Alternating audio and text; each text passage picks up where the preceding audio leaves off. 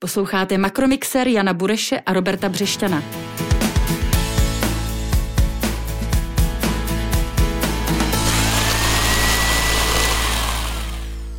Dobrý den, je tu další kus našeho ekonomického podcastu. Příjemný den vám přejí Robert Břešťan, šéf-redaktor serveru Hlídací pes.org a kolega a Honza Bureš z Pátrie Finance. Krásný den. Dnešní host bude, řekněme, hudební, ale i biznesový, výrobce špičkových akustických kytar Petr Furch, eh, spolumajitel firmy Furch, ale jak pravidelní posluchači vědí, chvíli našeho hosta necháme mlčet, protože já se budu ptát Honzy na tři aktuální ekonomická témata. Eh, téma jedna domácnosti a naše útraty, abych tak řekl, nebo domácnosti opět začínají utrácet. Co se kupuje, co naopak ne a jaké to má konsekvence do ekonomiky? Tak eh, to je téma, které je hodně aktuální. Eh, vlastně prošli jsme si poměrně hlubokou spotřebitelskou recesí. Ono to není tak, že by domácnosti neutráceli, oni vynakládají čím dál tím více, nebo čím dál tím více peněz nechávají eh, v obchodech tak jako tak, ale v tom uplynulém roce vlastně reálně za to méně nakupovali, protože cena zboží a služeb šly poměrně výrazně nahoru. V tuto chvíli vidíme, že se stabilizují i ty reálné výdaje, a reálně začínají domácnosti utrácet víc především za zboží a služby, řekněme takové té základní spotřeby. Vidíme tam lehký nárůst v, ve výdajích na potraviny, na zboží v drogériích a na podobné prostě věci základního charakteru. Na druhé straně, když se podíváme na ty náročnější eh, nákupy eh, zboží, říká se tomu eh, trošku vlastně komplikovaně, šroubovaně dlouhodobé spotřeby, elektronika a prostě trošku náročnější nákupy, tak tam ten optimismus domácností zatím zdaleka takový není. Trochu výjimku tady v tom tvoří automobily, které za mě trošku tak řekněme, pořád dohánějí ten ztracený čas z pandemie COVID-19. Řada lidí chtěla nakoupit automobil, ale nemohla ho, protože se ho takzvaně nedařilo vyrobit. A co kytary? No tak na to se zeptáme samozřejmě v druhé, v druhé, v druhé části našeho podcastu. Tak vlastně hluboko ty statistiky, které máme k dispozici, nejdou, ale já počítám, pokud bych měl soudit podle sebe, tak si myslím, že kytara je určitým no, svým způsobem vášeň a je, bude méně závislá na hospodářském cyklu. Eh, téma druhé vláda a její konsolidační balíček, který se projednává v parlamentu, respektive jde se, jde se s ním nějak, eh, řekněme, do finále. Eh, jaký očekává, že bude jeho efekt a třeba dopad na inflaci? To je zajímavá otázka. U vlastně inflace, což je jedno vlastně ze zásadních makroekonomických čísel, které zajímá širší veřejnost, zabývá se s ním eh, vlastně řada eh, řada špičkových světových ekonomů dlouhé dekády, tak přes všechnu tu energii, co do toho byla investovaná, tak pořád to porozumění inflace je relativně malé. Ehm, častokrát nevíme úplně přesně, jak ta dynamika se odvíjí a může se vyvíjet dál. A to platí častokrát i o efektu právě hospodářské politiky vlády, jaký dopad může mít e, na inflaci. Za mě ten rozpočtový balíček, který je připravovaný, tak v nějakém delším horizontu by rozhodně měl být protiinflační, protože bude asi tlumit poptávku v ekonomice skrze úspory, které jsou tam plánované, ať už na straně výdajů nebo navýšení daní. Na druhou stranu krátkodobě asi na začátku příštího roku tam můžou být věci, které tu inflaci posunou nahoru, jako e, zavedení poplatku e, pro obnovitelné zdroje energie, e, určité navýšení spotřebních daní, změny v sazbách DPH, to jsou věci, které krátkodobě tu inflaci můžou spíše posunout lehce nahoru. Téma třetí, a to je exportní firmy, zahraniční zakázky pro české podniky, které Eh, slábnou. Čím to je a jaká to má rizika opět pro českou ekonomiku? No není to příjemná zpráva, eh, zvlášť když se podíváte do některých sektorů, třeba producenti kovů, tak tam je vidět poměrně zásadní propad nových objednávek. Jinde to vidět není tolik, eh, ale vlastně těch sektorů, kde to není vidět vůbec, je relativně málo. Zase bych tady asi vytáhnul automotiv, pokud se bavíme o tom, o tom exportně orientovaném průmyslu. Uh, co zatím je? Já bych zatím, za, uh, já bych zatím, zatím neviděl, neviděl nějakou velkou uh, tragédii, ne, nemaloval bych úplně nějaké černé scénáře. Myslím si, že se tady sešla řada řada takových menších negativních faktorů. Na jedné straně po té inflační vlně ten svět v globálu je poměrně hodně nejistý a řada podniků, ať už se bavíme o Číně, Spojených státech nebo o našich partnerech v eurozóně, odkládá svoje investice. Pořád s nima tak trošku váhá a to je věc, která do toho průmyslu se nám promítá. Um, druhý faktor, který bych tam eh, zmínil bez sporu, eh, jsou um, pořád nějaké, je, je pořád nějaké dědictví pandemie COVID-19, protože po pandemii COVID-19 jsme měli hodně vysoké zásoby a ty se teď v řadě těch odvětví, když se například bavíme o těch producentech kovů, tak se ukazují, že jsou možná až moc vysoké, takže dochází k jejich poklesu a to je taky věc, která se Eh, která se nám tam nějakým způsobem promítá a potom eh, my taky nejsme sami v Evropě a obecně ve světě, kdo připravuje nějakou fiskální rozpočtovou konsolidaci. A to je taky něco, co tlumí tu poptávku zase nejenom u nás, ale, ale globálně a je to jedna z věcí, která se taky promítá do průmyslu. Neřekl bych jako obecně, že se jedná o něco vážného. Eh, myslím si, že půjde o nějaké dočasné zpomalení globálního průmyslu a globální poptávky po průmyslovém zboží. Tak díky za tenhle rychlý úvod a zase ti hned vrátím slovo, protože dle dohody hosta představíš ty. Makromixér.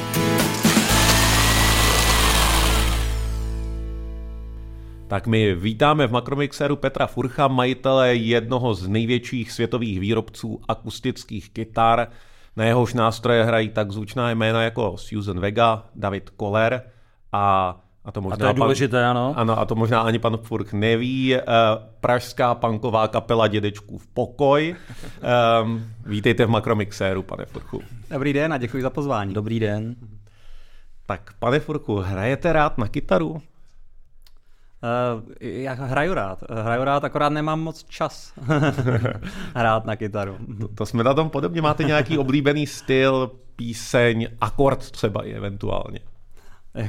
vždycky, když, když chytnu kytaru, tak vlastně první asi bývá Gčko. Gčko? Jo, jo, vždycky tak. Když si testuju kytaru, to už je takový můj jako hmm. vlastně kalibrační mód, jako já mám vlastně takovou sekvenci akordů jednoduchých jenom, který to, který vlastně vždycky, když chytnu jakoukoliv kytaru naší konkurence, tak vlastně si tam zahraju tady to Gčko, Dčko, A mol. Takže máte k punku koukám taky blízko. Eh, když bych to měl... Eh, jo, možná z teenagerských let určitě. Dobře, takže měl jste taky kapelu jako, uh, jako teenager, teď to zní jako kdyby my s Robertem jsme byli teenageři, což tak není.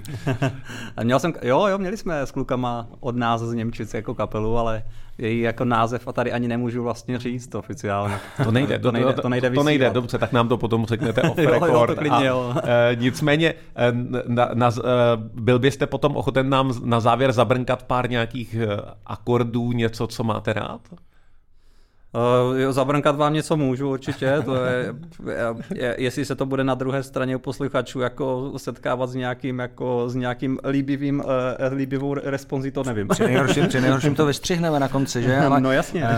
Uh, podívejme se už uh, vážně na váš biznis, i když možná právě ještě pořád skrze tu muziku, skrze marketing, nakolik v něm hraje roli takzvaná, nebo jak se říká, šeptanda mezi hudebníky. My jsme jmenovali Susan Vega, Davida Kolera. Věřím, že když už tenhle nástroj mají v ruce tihle lidé, že se to ta sláva nebo uh, povědomí o tom, jak kvalitní nástroj je, šíří, neříkám, že sama, ale jednoduše, ale kdo byl třeba na počátku tohle, tohle marketingu šeptandou?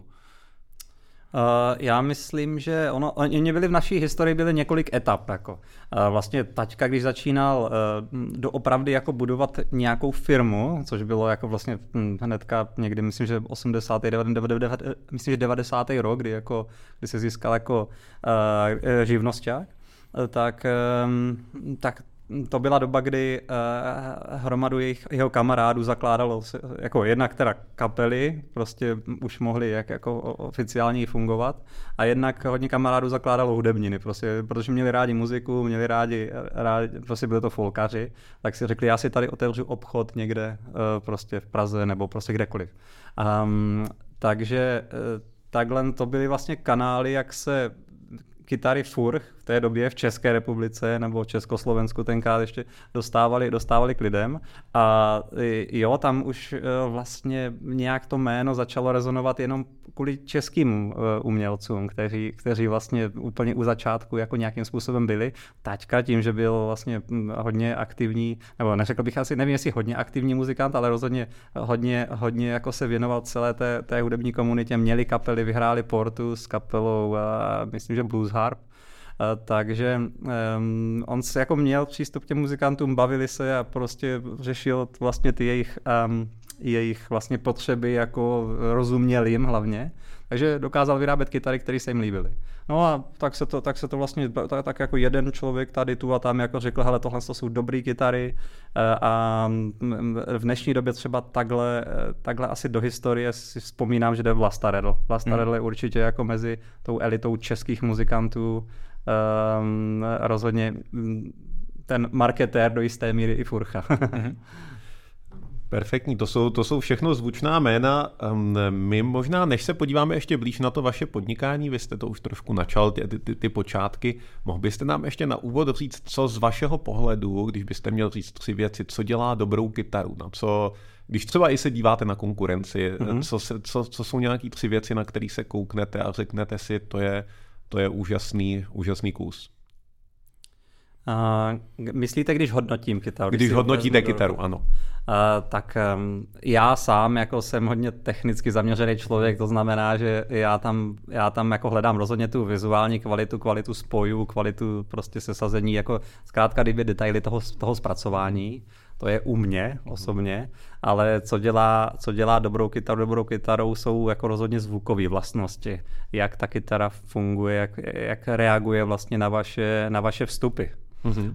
Vstup je to, jako když brinknete na kytaru palcem, trsátkem, mm. špetkou, cokoliv. Mm. Tak, tak jak ona dokáže vlastně mm, přijmout tu energii, jak, doká- jak, jí, jak když, když, když brinknete hodně, málo, dáte do toho jako větší dynamiku dynamika. a tak podobně, mm. tak uh, jak reaguje, jestli vlastně dokáže přenášet ty vaše mm. vlastně emoce, co vy, mm. vy očekáváte. To je něco, co nemá rozhodně každá kytara. Mm. A to hledám vždycky u kytar.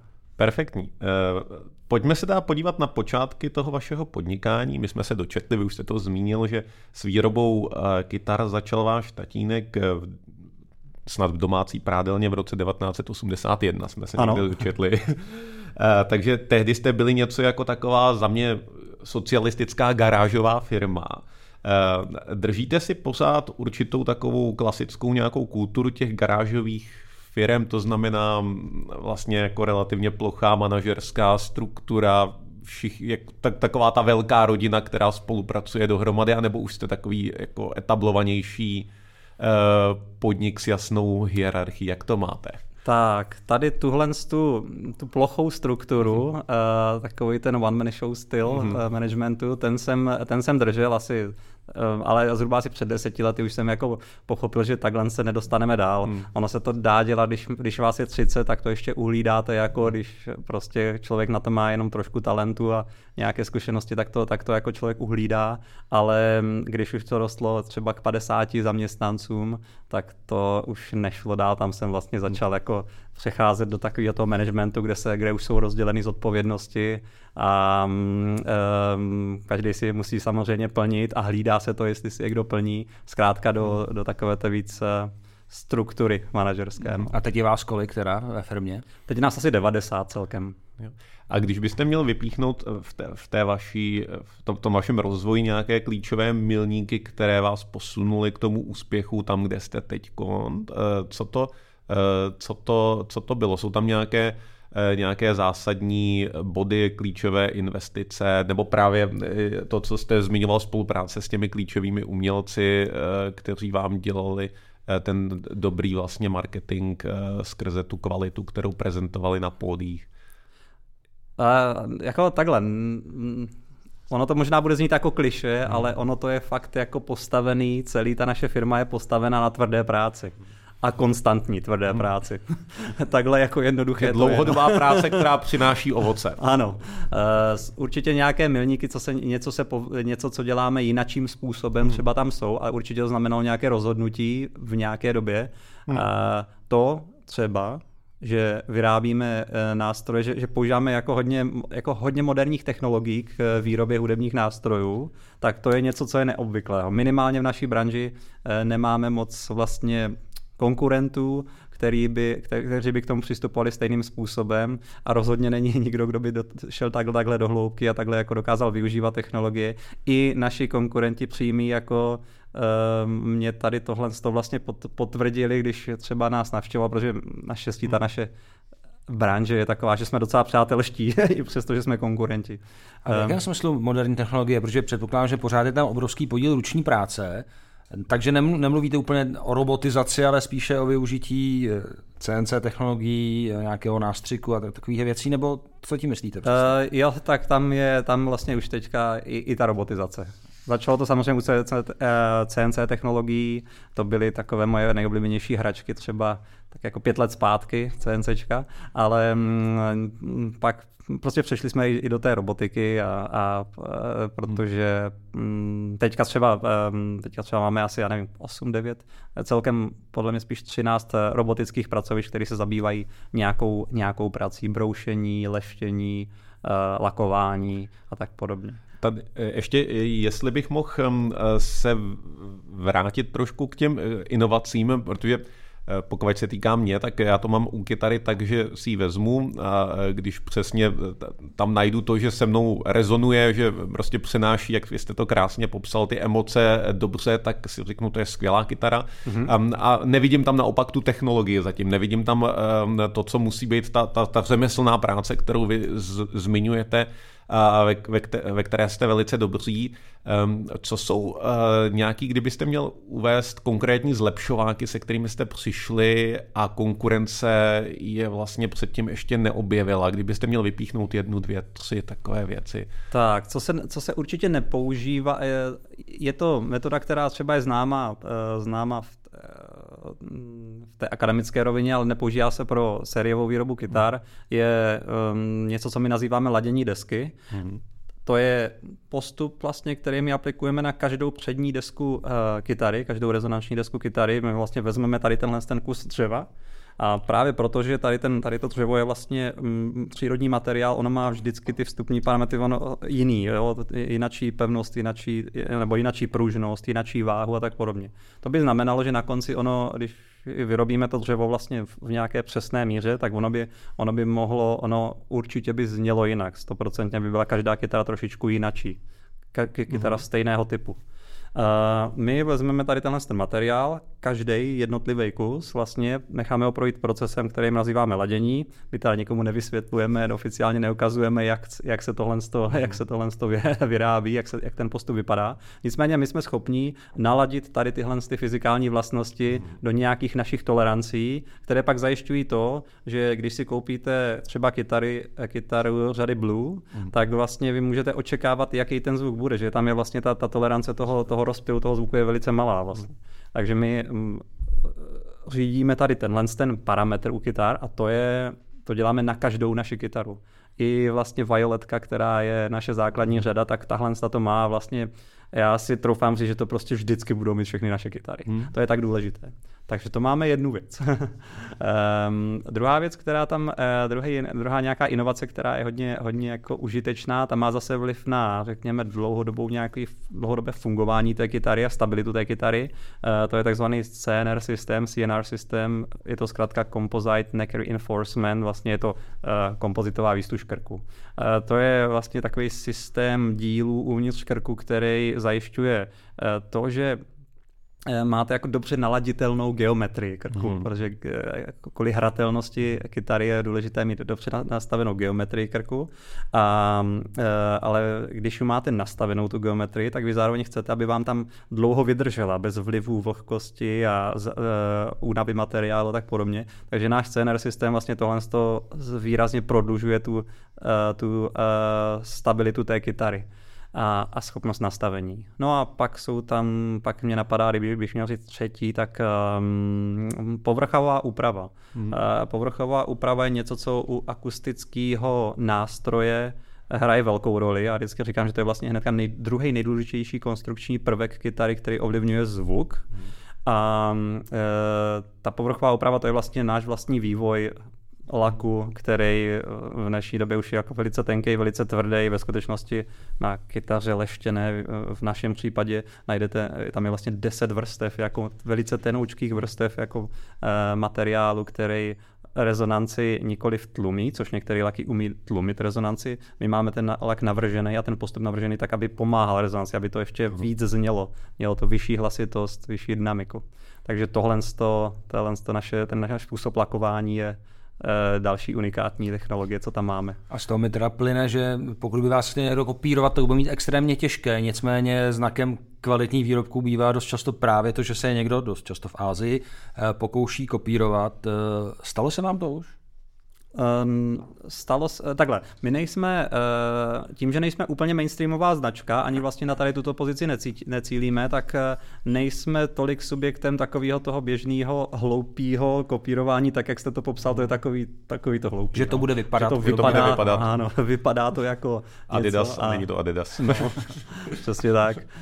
Um, takže tím, že náš zákazník, vlastně ten zájemce o furch je, je trošku, řekněme, sofistikovanější, tak, tak ona to, my nejsme, nejsme tak zajímavý subjekt pro to kopírování. Stalo se nám, že někdo eh, se snažil přiblížit nějakým našemu designu nebo našemu logu, eh, ale vlastně je, je toho minimum z takových případů.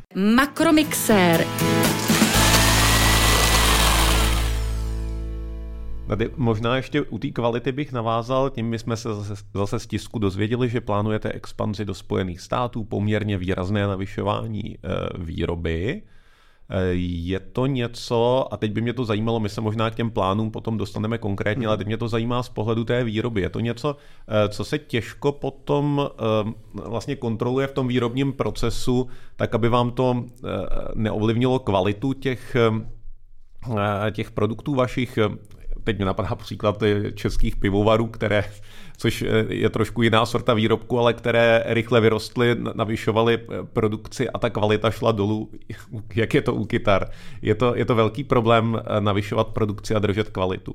Uh, jo, je to problém, no. Je to, protože kytara je velice komplikovaný produkt, je potřeba tam dodržovat vlastně dost extrémní přesnosti na některých místech. Hmm. Na některých místech vlastně vám třeba desetinová tolerance nevadí, ale jsou tam místa na kytaře, konkrétně na hmatníku, kde jako i, i třeba pět setin je mm, problém. Hmm. Jako.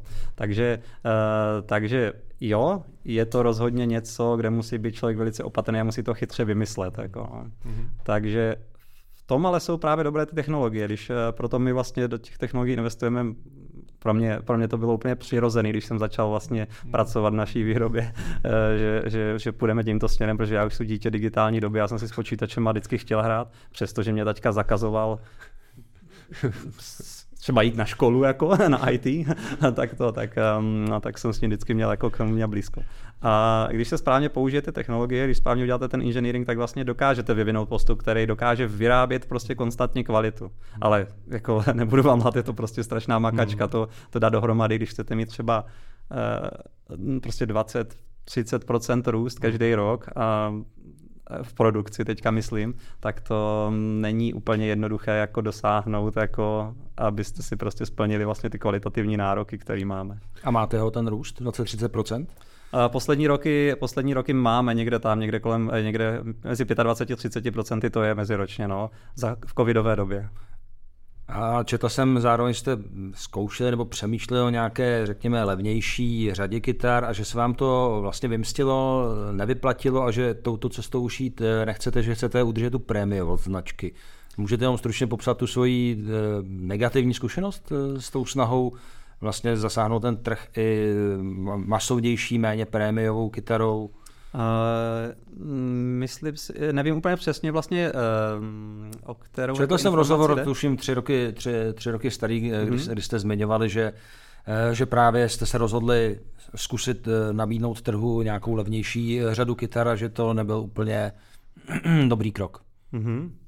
Uh, Možná už se to vytěsnili jako negativní zkušenost. My jsme to, ne, ne, ne, my jsme vlastně, já, takhle, já, uh, můj pohled na věc je takový, že my máme kytaru, která, nebo takhle, dokázali jsme najít způsob, jak vyrábět kytaru, která je doopravdy prostě dobrý parťák pro toho muzikanta. Vlastně já si dost věřím, že v tomhle jsme, hlavně v tom engineeringu té kytary, v tom, jak je to skonstruovaný, jak to funguje pro toho člověka, jsme jako, uh, ale já si v podstatě myslím, že jsme nejlepší na světě tady v tomhle. A to, znam, to znamená, že já vlastně bych si to nechtěl nechat pro určitou jako uh, nějakou vybranou sortu lidí jenom. Já bych chtěl, aby vlastně tady z tohoto měli užitek uh, vlastně v, v, ideálně všichni muzikanti. Nicméně ono to něco stojí vyrobit uh, tu kytaru, aby měla tady tyhle ty parametry. Uh, takže proto i vlastně my se snažíme vyvinout ty postupy, ty technologie, aby jsme dodrželi tu kvalitu, eh, znižit třeba výrobními náklady a tím pádem ten, ta, ta kytara může být levnější a eh, tím pádem se může dostat do rukou více lidí. Tohle to probíhá nepřetržitě. Tohle to děláme jako neustále ale zase na druhou stranu žijeme v Evropě prostě, ve vyspělé společnosti, kde uh, vlastně te náklady na ruční práci konkrétně prostě rostou a porostou. A to jde, to jde zase proti tady tomuto hmm. vlastně, proti tady tomuto cíli. Takže, jenom pardon, dokončím. um, um, my vlastně kytary, eh, určitě jsme v historii vyráběli levnější kytary, který, eh, který vlastně se postupem času dostali do stavu, že, je vlastně, že to není ekonomicky jako vůbec udržitelný pro nás. Moment, eh, a možná třeba ta zpráva, o které jste mluvil, nebo tady ten rozhovor, bylo o vlastně tom, o tom, že jsme se rozhodli, nebo já jsem se rozhodl asi před dvěma lety, vlastně zrušit polomasivní nástroje, úplně. Polomasivní nástroj je takový, který má vlastně ty luby, a t, nebo tu, ty boky té kytary a tu zadní desku vyrabený z, vlastně z překlišky a šli jsme do celomasivních nástrojů. A to je z toho důvodu, že já jsem vlastně technologii, technologii výroby vlastně právě tady ty, i tu i vlastně tu automatizaci navrhoval a, a s cílem vyrábět celomasivní nástroje.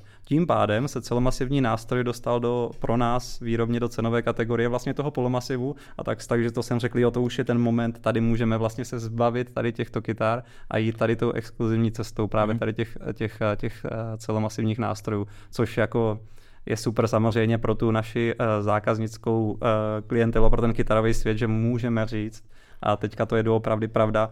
Furch se zabývá výrobou jenom celomasivních nástrojů. To je něco, co se mně líbí. Já musím říct, že tohle vždycky slyším hrozně rád, když má někdo z českých podnikatelů nějaký produkt, který může soutěžit o to, že je skutečně nejlepší na světě. A nebojí se to ještě navíc říct, nebojí se to navíc to není zvykem. Přesně tak, protože uh, a já tady hodně v tomhle tom um, ohledu, a už jsme to tady párkrát s Robertem v Makromixeru také vytahovali, mám rád příklad Dánska, kde uh, přesně nemusíte uh, být nejlepší úplně ve všem, ale je tam, je tam řada firm uh, menších, středně velkých, který uh, ve svém oboru jsou skutečně světové mm-hmm. špičky a pak je krásný vidět, eh, jak to dokáže fungovat na tom globálním eh, trhu. Když se to povede, tak já vám budu držet palce. A teď to možná převeďme trošku do uh, řeči čísel. Vy jste říkal, že je škoda, aby vlastně tu vaši kytaru si nevyzkoušelo víc lidí po celém světě, v Ázii, ve Spojených státech a podobně. Mm-hmm. Kolik se eh, ročně prodá na světě podle vašich čísel akustických kytar a um, jaké jsou tedy vaše ambice, řekněme, v horizontu pěti let? A ještě, jestli byste to mohl trošku specifikovat po trzích, třeba Severní Amerika, Ázie mm-hmm. a podobně. Uh, tak uh, Severní Amerika před covidem, což je trošku relevantnější datum než, eh, než, eh, než covidová situace, tak tam vlastně bylo někde kolem 70 tisíc akustických kytar v kategorii, myslím, že nad, jo, nad 1500 euro. Jako my se díváme na statistiky prémiové akustické kytary, to znamená a organizace, která se tím zabývá, tím sběrem těch statistik, to hodnotí jako 1500 euro, dolarů pardon, hmm. a, a výš. Eh, což vlastně je jako naše spektrum, takže to, je, eh, to sedí s naším, s naším záměrem. Eh, takže 70 tisíc kytar pouze, v, pouze jako v, ve Spojených státech. Spojené státy jsou vlastně zhruba 40 až 50% vlastně světového trhu s hudebníma nástrojema, takže dá se předpokládat, že 150 tisíc mm. prémiových akustických kytar se prodá vlastně někde, někde po celém světě. A v tuto chvíli na nich má Furch jaký podíl zhruba? Uh, my vyrábíme kolem 10 tisíc, kolem 10 snažíme, se do, snažíme se nacílit na 10 tisíc nástrojů. A když byste navyšovali tu výrobu, tak všechno budete vyrábět v Čechách, nebo plánujete vaše plány? Rozhodně u nás, rozhodně, rozhodně tady. Jasně. Uh, ten proces, jak už jsem zmínil, on je prostě náročný, dostat hmm. se do té kvality, aby tam byly, aby, aby um, ta kytara na konci fungovala tak, jak, hmm. uh, tak, jak potřebujeme. Vy, vypadat OK, ale aby fungovala tak, jak, tak, jak to, tak jak, má, tak, jak má, jak potřebujeme, tak um, tam je potřeba dodržet hodně věcí. A vlastně ty výrobní kapacity, které ve světě jsou, um, pro, mm, řekněme, OEM výrobu hmm. akustických kytar, tak uh, ty, oni, oni vlastně nemají tady tyhle ty technologie, oni to, ne, oni, oni to nevyužívají, ne, nevyvíjí to. To znamená, nebo předpokládám, že to vyvíjí nějakým způsobem, ale, ale nemají to, co máme my. Uh, já to tam zavádět nebudu, já to do know-how dávat ven nebudu. Um, a, takže my vlastně pořád jenom přemýšlíme, jak udělat ten výrobní proces efektivnější, jak použít další nějaké technologie, které se pořád objevují a to je právě super doba tady tohle, kde, kde, kde prostě ta technologie prostě se posunuje a i, dokonce i umělá inteligence prostě dokáže pomoct s něčím možná potenciálně v budoucnu a tak dále. Takže um, já, já chci vyrábět v Česku, chci vyrábět v Němčicích.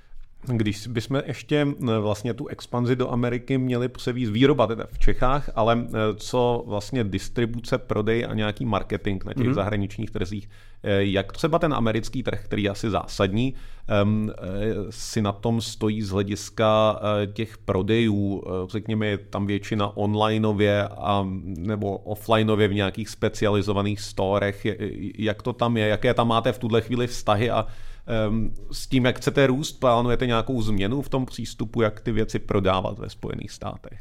Uh, ve Spojených státech jsme ve stavu úplně mm, začátečníka, se dá říct. Mm. Jako jo, úplně, jsme, tam, jsme tam několik let, jsme čtyři roky. Um, prodeje nám tam vlastně za ty čtyři roky oproti původnímu stavu kdy tam fungoval nějaký vlastně nezávislý distributor, tak nám někde, někde šestinásobně stoup, stouply vlastně. To je super číslo takhle, ten násobek. Nicméně uh, vlastně minulý rok jsme prodali, myslím, kolem 1500 kytar. Mm-hmm. Jenom v Americe. Mm-hmm. Jenom 1500 kytar a bavíme se o trhu, který je schopný skonzumovat 70 tisíc. Mm-hmm. Eh, před covidem byl schopný skonzumovat 70 tisíc, během covidu podle mě třeba 150, eh, což už se teďka vrátilo zase do normálu, podle mě to budeme, to jsem zvědav jako na data spíš, až budeme mít nějaký období za sebou, ale um, uh, takže my jsme tam jako malí, a my vlastně jenom, jenom úplně běžnou obchodní a práci a marketingovou prací se dokážeme jako, dokážeme zatím, zatím prostě jenom to stačí tlačit před náma a, a získávat ty zákazníky organickou cestou, nemusíme nic moc měnit.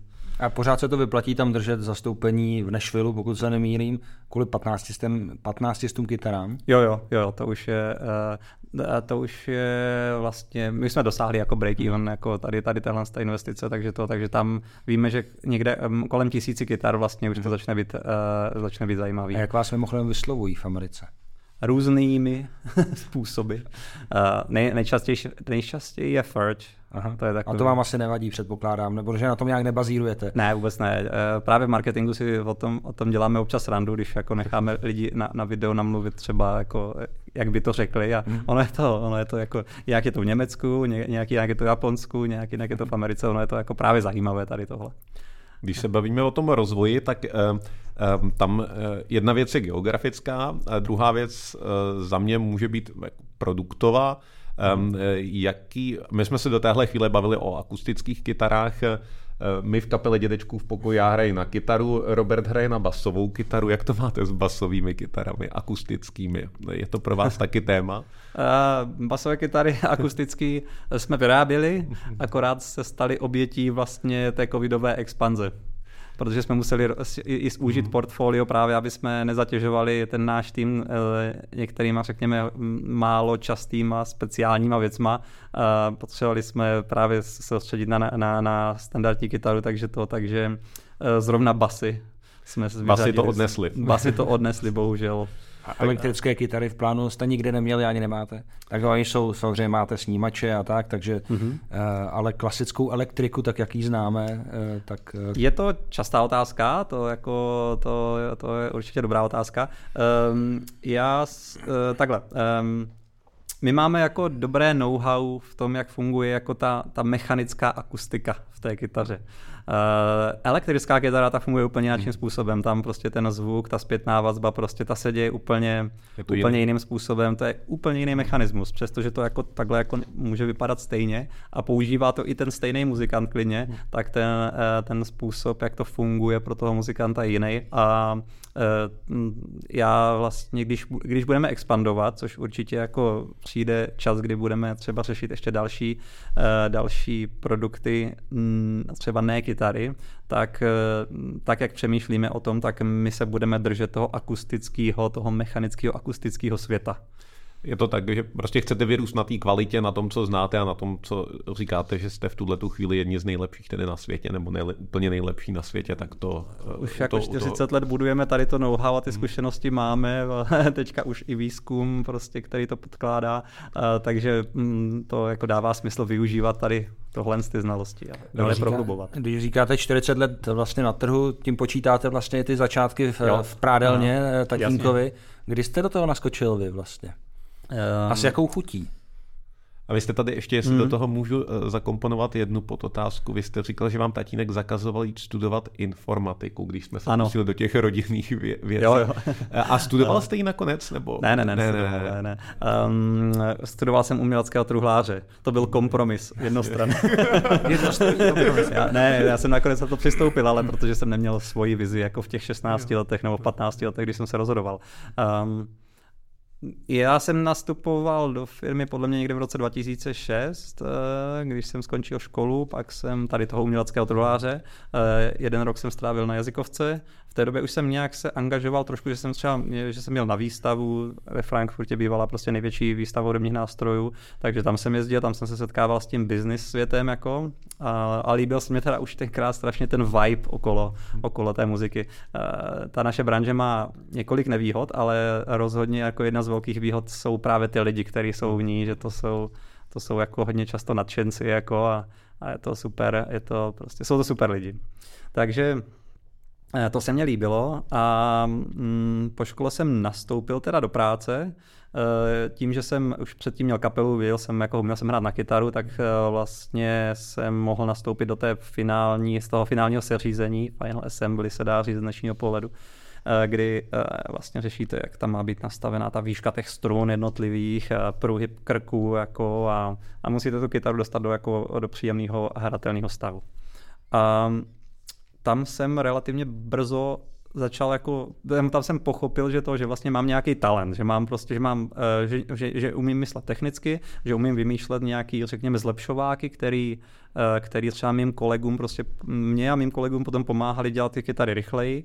Ehm, když jsem vlastně došel za taťkem, že bych chtěl něco jako udělat, že mě něco napadlo, že bychom to mohli jako nějak zavést, nějakou změnu postupu nebo něco, nějakou, nějakou jednoduchý, jednoduchý přípravek vyrobit, tak uh, ona to strašně dobře reagovala, jako říká, jo, tak to pojďme vyzkoušet a uh, když se to podařilo a, a fakt to fungovalo a teďka nám to zrychlilo tu práci a zvýšilo kvalitu třeba i, i zároveň, tak to bylo, uh, to bylo jako takový jako hodně, jako hodně jako hnací motor pro mě, vlastně do dneška se dá říct, že já vlastně funguji podle tohoto principu.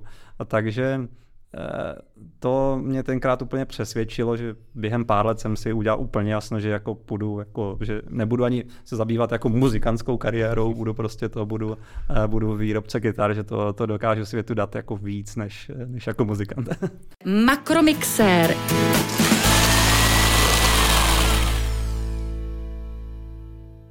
Jste zmínil, že chcete nadále držet výrobu u vás hmm. v Němčicích i když se navýší třeba dvojnásobně, trojnásobně, mm. když vám přáno, ale jak je těžké sehnat a bude, jak těžké, těžké bude schánět do výroby vlastně schopné, kvalitní a vlastně motivované lidi. Uh, jako samozřejmě těžší a těžší. Uh, když se podíváte, já, já nevím, je to možná moje vize jenom, ale uh, když, se podí, když, když, když přemýšlím o stavu za 20 let, za 30 let, jako, tak eh, když naše společnost bude, jako myslím teďka ta západní, bude prosperovat tak, jak prosperuje, půjde tím směrem, tak eh, vlastně mm, oni tam eh, lidi budou chtít dělat spíš jako nějakou kreativní činnost, anebo vlastně podle mě nějaké služby, anebo mm, nebo vlastně, když už teda manuální, tak něco fakt jako takového příjemného, za čím, co, co člověku dodává pocit vlastně toho, že prostě něco fakt jako umí a udělal a že je to pro někoho důležitý. běžná výroba, taková ta, jako, jak známe z hmm. fabrik, hmm. tak to asi nebude úplně ono. To, se, to, se, to vlastně my musíme najít způsob, jak tohle to předat uh, nějakým mašinkám. Z dlouhodobého hlediska rozhodně. Uh, takže my tady tu cestu jako jedeme už teďka, se snažíme. Uh, um, vlastně s tím si myslím, že je dost spjatá i budoucnost. Já prostě tím, že zase jsem takový takový technický typ, jako mám takovou mentalitu inženýr, inženýrskou, tak to, tak já tam prostě vidím vlastně možnosti, jako je jenom otázka času, než bude eh, třeba něco dostupné pro nás. Třeba on to už může existovat, může to být momentálně drahý, ale uh, nějaký prostě nějaký způsob, nějaký, nějaký způsob výroby, ale ono se to časem jako, my to časem doženeme, jednak naší velikostí a tam to se zlevní a tak hmm. dál. Takže to, na kreativitu lidi a na výrobu roboty. Takhle, tak to, takhle se ta vize, no. To znamená, že i jako já tam, mm, toto nemám sice nikde napsaný uh, v nějakém plánu, Eh, jako kdyby eh, čistě jako natvrdo zavedený, ale když se podíváte vůbec na tu historii naší firmy, kdyby jsem vám ukázal vlastně, jak ta výroba je teďka, ukázal bych, jak to bylo třeba před deseti lety, tak vy tam tady tu dynamiku tímto směrem prostě jako jasně najdete a ona je to jako i zábava, ona jako nás to docela baví. a je právě tahle zábavnost nebo pocit eh, smyslu to, na co lákáte lidi, nebo co je drží u vás ve No tak určitě, protože vemte si, že to jako, jako vyrábět kytaru, to je, kytara je hmm. strašně důležitá věc pro svět. Jako jo. Tam to, to, je prostě nástroj, kterým prostě můžete šířit prostě nějakou dobrou náladu. Já i když hraju málo, tak když hraju, tak nejčastěji hraju samozřejmě tak, že si vezmu jako naši skládací kytaru, dám si dvě, dvě tady ty skládací kytary třeba do auta, vezmu ji na nějakou uh, akci, třeba když jedeme s klubem tam sportovních aut, kterým jsou členem, tak tam prostě si, um, tam prostě to rozbalíme, zahrajeme si, ale jako ty lidi z toho mají jako radost okolo. A to je právě to, co dává smysl jako chcete pracovat na něčem takovým. To je podle mě jako přirozený člověku dělat něco, co má smysl a taky teda smysl má jako ve světě. Jo. Takže, pardon, v době vysoké eh, zaměstnanosti v Česku pořád není problém pro vás mít dost lidí. Aha, určitě je to víc těž, je, je to těžší než eh, v té situaci, která, řekněme, by byla víc vyvážená. Ale Uh, určitě, jako, určitě vidím, jako, že, že se nám daří jako, uh, sehnat lidi, kteří jsou, kteří vlastně mají, uh, kteří chcou jako fakt jako pracovat na něčem takhle jako důležitým. Chcou vidět to, že na konci z té jejich výroby, z té jejich práce, z té firmy uh, vypadne něco, jako, co jako je nějak hmatatelný, něco, co, čemu rozumí. A pak vidí toho Davida to... Kolera a Susan Weger, jak drží kytaru, kterou dělali určitě. třeba oni. Jo? Mm-hmm. Uh, jasně, určitě to tam hraje nějakou roli, když, když, když, si, když, si ještě, eh, když ještě ví, že, že na tom třeba pracovali, tady té kytaře. Takže hm, toto je, toto je něco, co nám pomáhá. To, že jsme vlastně firma, která vyrábí čistě fakt, že, že jsme firma, která vyrábí koncový produkt, to je určitě dobrý, to se, eh, to prostě, když vysvětlujeme tak eh, i našim zaměstnancům, tak to, to tam rozhodně rezonuje. A to, že je to kytara, že je to vlastně, že to není, že to není prostě, já nevím, um, to jsem, něco, tak, něco takového jsem hledal no. v hlavě a nechtěl jsem to říct, ale jo, může, že to není něco, co, má, co, co dělá něco špatného, nebo je to něco, co jo, primárně není určený pro něco špatného, je to prostě něco, co, je, eh, co má vlastně šířit nějakou jako radost a dobrou náladu ve světě.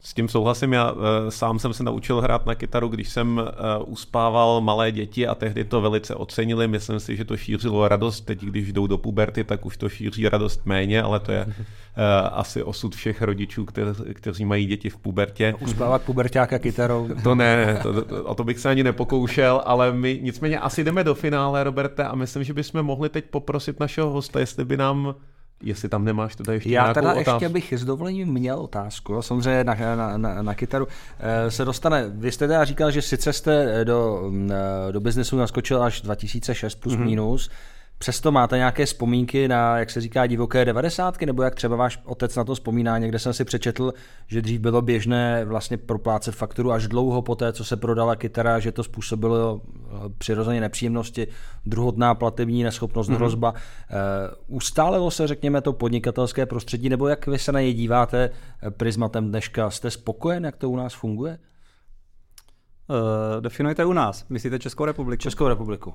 Jo, u nás. Předpokládám, že tady platíte daně, tady máte tu administrativu jo, jo, jo. A, a tak. Uh, tak uh, takhle jako je, mm, Česká republika je určitě jako um, tak funguje, funguje to tady um, mnohem líp, než si i naši lidi, jako myslím teďka občané České republiky, myslí, že to funguje. Uh, když to vezmu jako s nadhledem uh, a navštěvuju různé země, tak, tak, uh, tak um, Česká republika je jako my máme zajímavou mentalitu, jako my jsme jako strašně šikovní, jsme strašně pracovití a um, a vy jste zmínil možná na začátku, někdo z vás teďka si nepamatuje, kdo z vás to byl, ale, ale zmínili jste, že to, že vlastně v České republice nevidíte často, jste to říkal, že v České no, republice nevidíte se... často takový to sebevědomí, že ano, prostě někdo no, si neradi pochlubí, že jsou něčem nejlepší. Ano.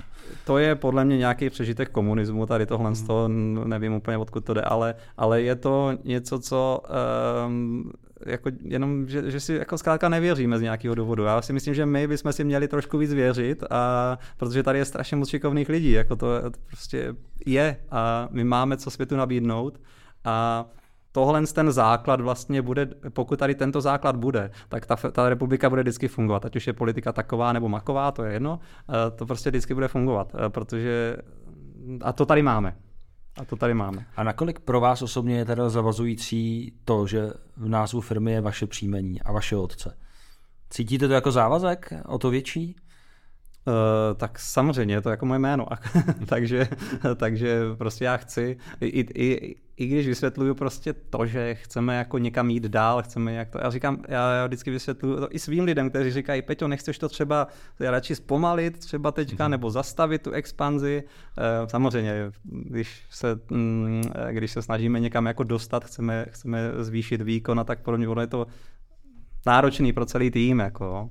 Uh, ale já vždycky se tu, jo, ale když, to, když se tady zastavíme, tak my nedostaneme ani to jméno k těm lidem, který, který, by si to, který by z toho měli užitek. Oni by byli rádi, kdyby si prostě tu kytaru mohli koupit a my jen, jenom protože se nám teďka úplně tolik nechce a chceme to mít pohodlnější, tak my to prostě nedáme. To mně přijde jako nefér a neprofesionální, takže, takže i to jméno zatím, jako to rozšiřování toho jména, už vlastně to, co i taťka vymyslel, co taťka do toho vložil za, za jeho prostě 30 let fungování ve firmě, to, ty, ty nápady a to podobně. Já to prostě chci, aby to jako se dostávalo k lidem, aby to, z toho mohli mít užitek. Takže jo, to jméno a co se váže k tomu jménu je pro mě jako rozhodně důležitý. Tak a teď je čas teda uchopit kytaru, ano, protože mě volí záda a je Honzova kytara, tak já pro ní dojdu. Já on. Volba žánru a uh, cokoliv je, je, je to na vás. A myslím, je to premiéra, premiéra v Makromixeru, že je tady hudební vložka. Ne, nedal jsem tam úplně nej, eh, nejnovější struny, tak eh, ladil jsem to podle svého nejlepšího vědomí a svědomí. Teď je to vaše. Cokoliv. Pár, pár akordů.